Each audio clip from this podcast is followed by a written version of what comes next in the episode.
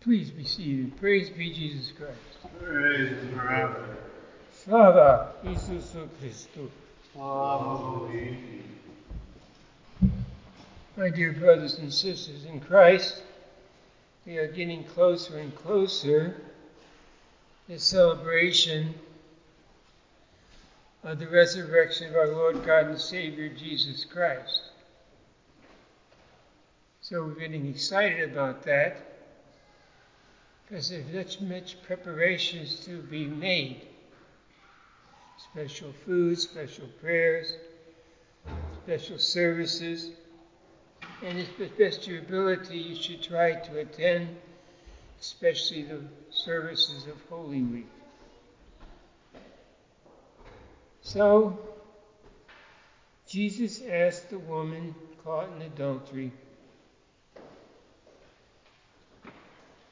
He was writing on the ground. And I think he was reminding all those men around there, those self righteous men, of their own sins as he looked at one and another and he wrote it in the sand. Then I pictured in my mind he just threw this, the sand over them. He walked away. And he looked at this poor woman. He said, has anyone condemned you? Because a person who committed adultery was worthy of death in the old law. And she said, No one condemned me. And he said, Neither will I. Name the Father, Son, Holy Spirit. Amen.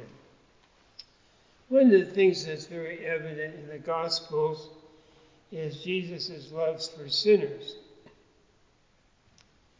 and he has come to save the sinner. So uh, I think about that a lot. I consider myself a sinner.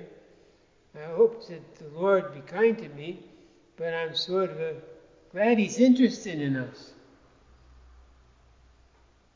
And uh, the particular sin in the gospel today is a threat to the family. As we learn these days,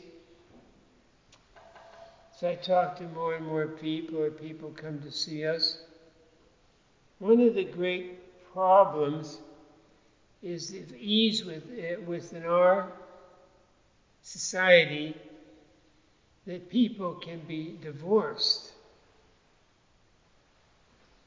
Now,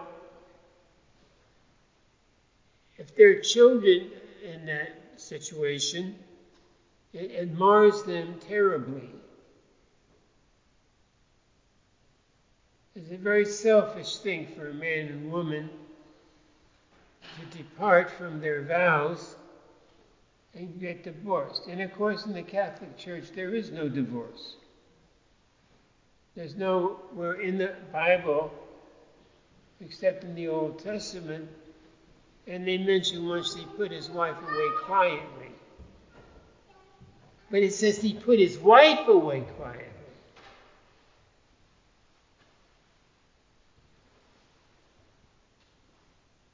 We don't care if you're happy or not.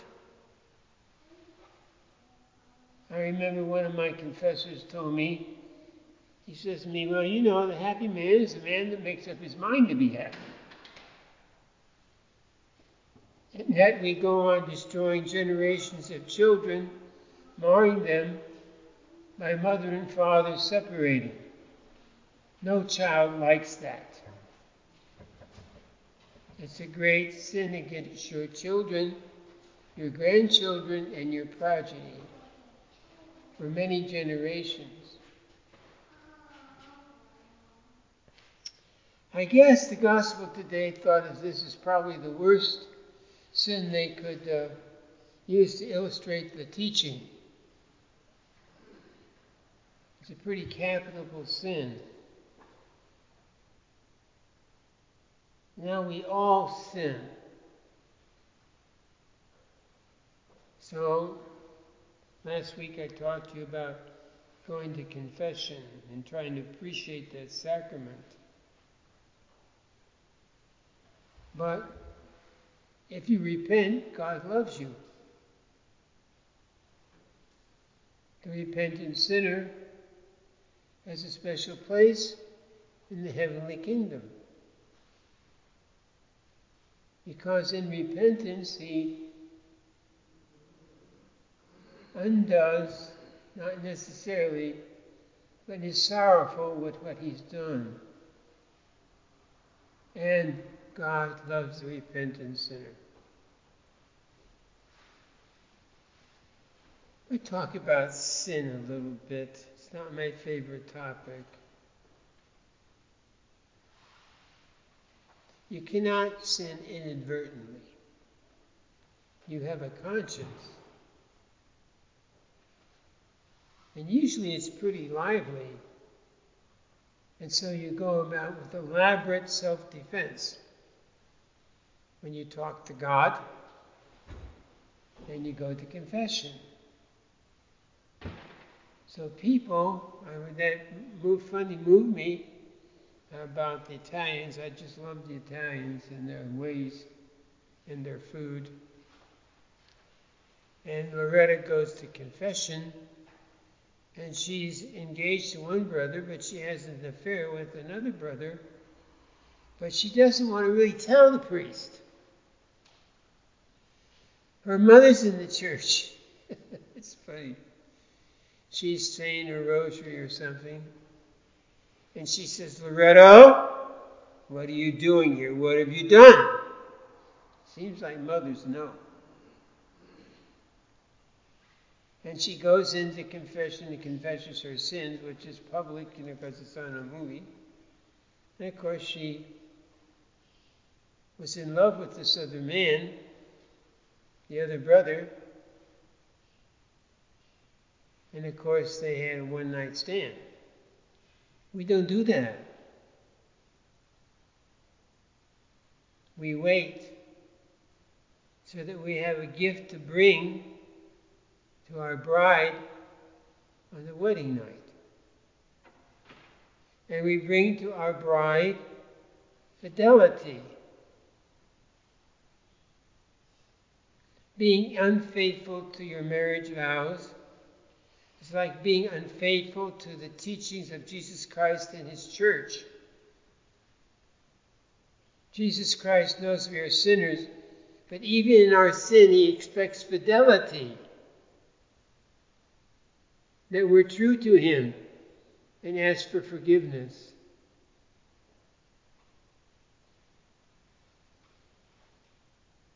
When I was in seminary, Every morning, the spiritual father was sitting in the confessional. His place, somebody had to go to confession. And there was a great uh, emphasis on that to live a pure life.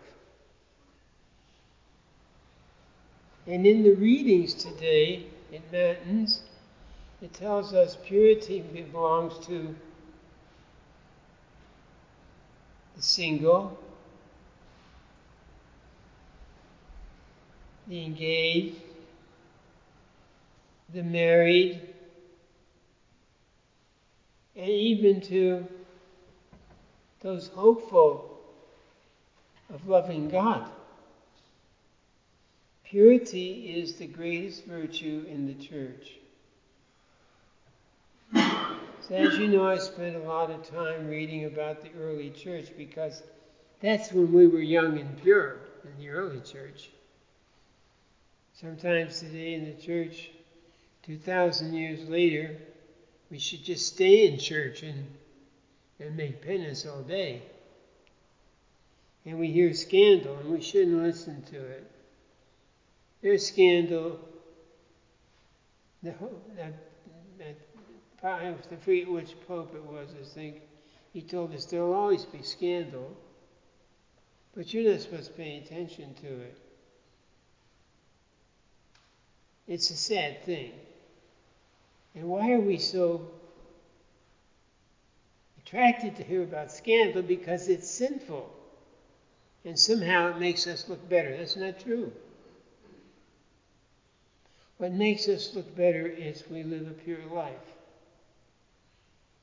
Now, pure life requires certain things. Especially our children, we have to protect our children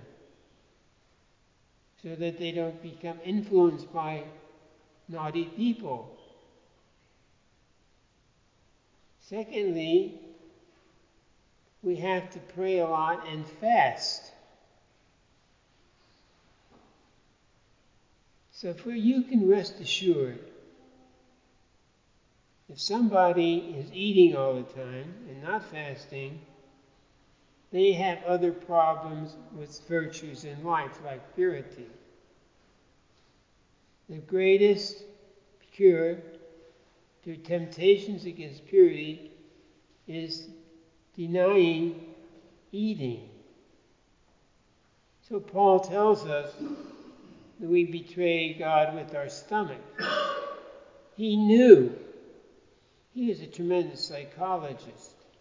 He knew that those who eat excessively and cater to themselves with all sorts of delights is prone to give in to other appetites which will destroy them. Destroy them. Penance is okay if you're a sinner, but virtue is better and virtue is developed by prayer and fasting.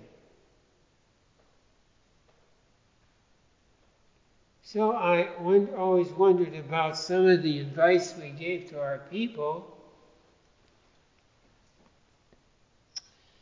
You know, say your morning offering and say your act of contrition before you go to bed, and you got your prayers in for the day. I don't believe that. And I remember Bishop Kurt wrote in one of his newspaper articles, he put out the Lenten fast, which is minimal in the bishop's eyes, I guess. And he said, as a note at the bottom, I hope you're doing more than that. Now, Bishop Kurt was influenced by me, you know, unfortunately, or fortunately, either way. He told that publicly. I didn't want him to say that publicly. But I taught him how to be a real man, have control of oneself, and not take advantage of other people who do not have control. And when you're in time of temptation, get out of it. Get over it.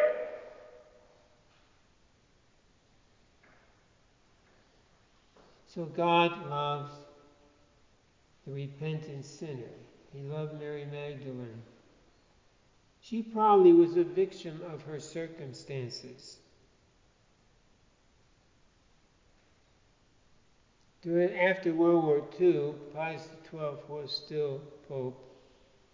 He was the Pope that I always remembered because I can remember a little bit about World War II. And I remember the Pope, and I was always uh, impressed by the papacy and the Pope, how he faced down the Germans were going to kill him. They had a plot to kill him. And I was very impressed with him how he led the people through almost two wars. And his asceticism. He had a very bad stomach. He could hardly eat anything.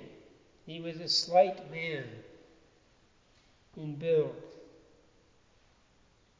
He had a German nun that took care of him when he was nuncio in Germany. And uh, when he was elected Pope, she left Germany and went to take care of him. And he said, I didn't ask you to come. She says, You didn't ask me to come. I know what the mess you're in. So I'm sure the Italians had plenty of food, but she stayed there and gave him food that would not make him sicker. She knew her duty. Pius XII, he'll be declared a great saint if he isn't already. I don't keep up with those things. How can you become a great saint? Last time Bishop spoke to us, Kurt, he said oh, we thought we were going to get instructions about things. He says to us, My instructions to you is to be a saint. You cannot be a great saint if you're always giving in to yourself. If you're not resisting temptation and you do not have a promising prayer life. You know how to do that because I've taught you now for a few years.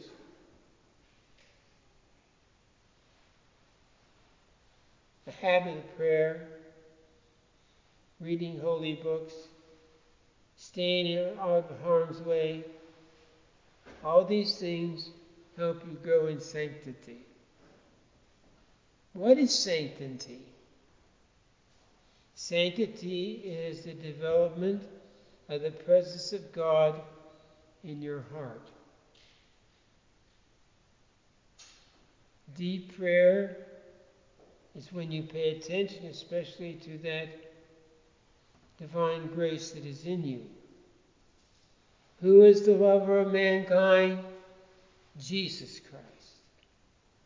Who died on the cross? Jesus Christ. Why did he die on the cross? As a gift to the Father for us.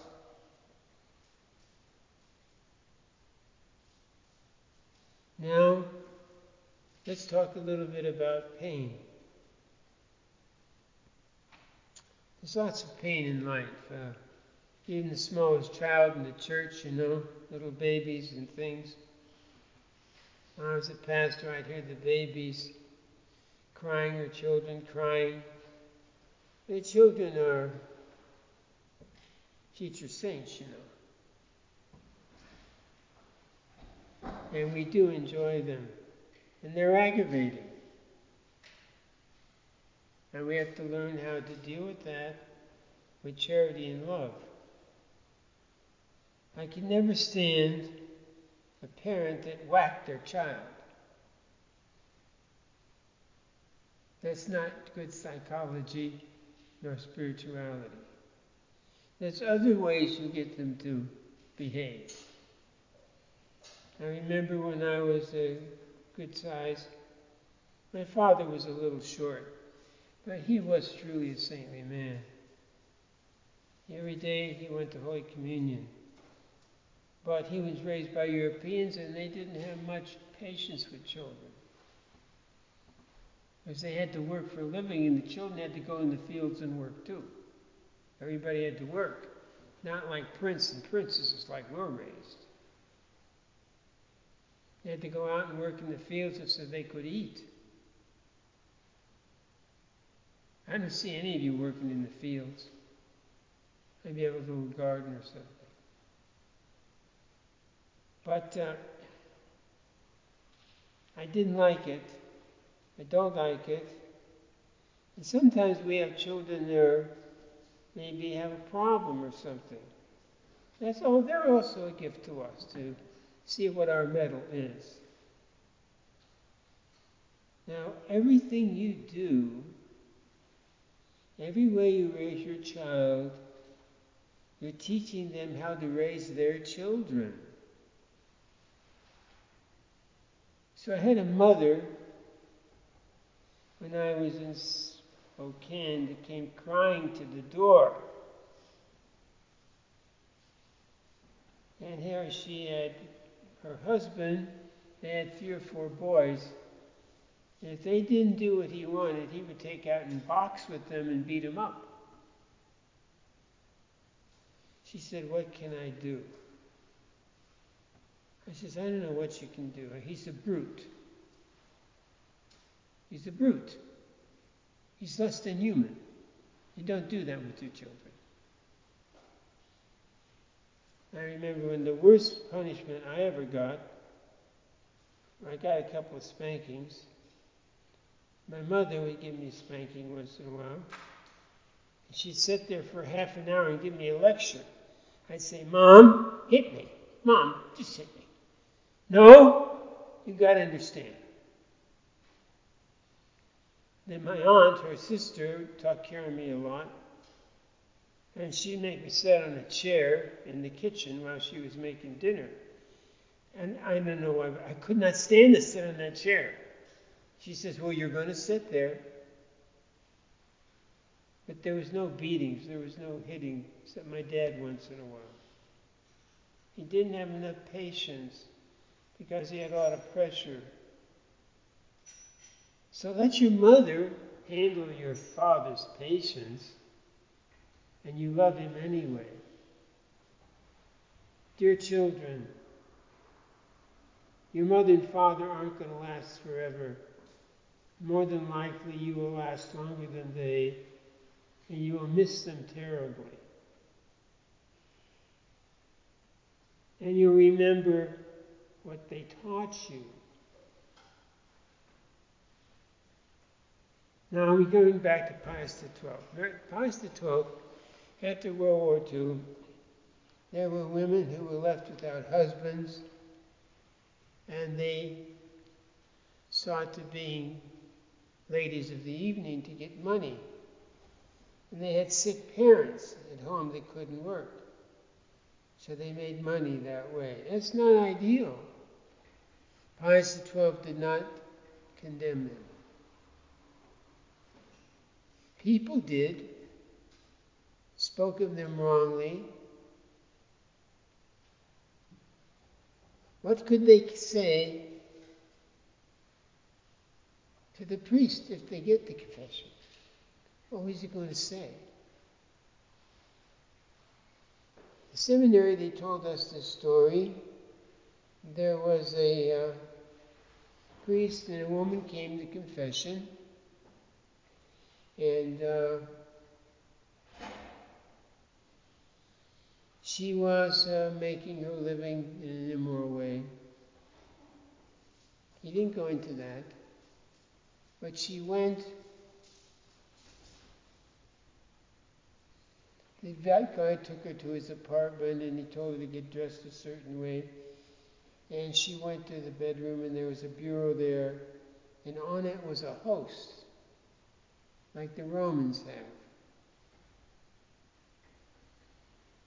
And she didn't know what he was going to do. She picked up the host and ate it and ran away from him. She went to confession confessed that she had received the host without being in a state of grace. The priest said, I'm sure God loves you for what you did. You're in a state of grace. Life is our teacher, making decisions out of love and obedience to God is our safety net. Having a good conscience is a gift from the Holy Spirit. Mary Magdalene, with all her problems, was such a woman. Named the Father, Son, and Holy Spirit. Amen.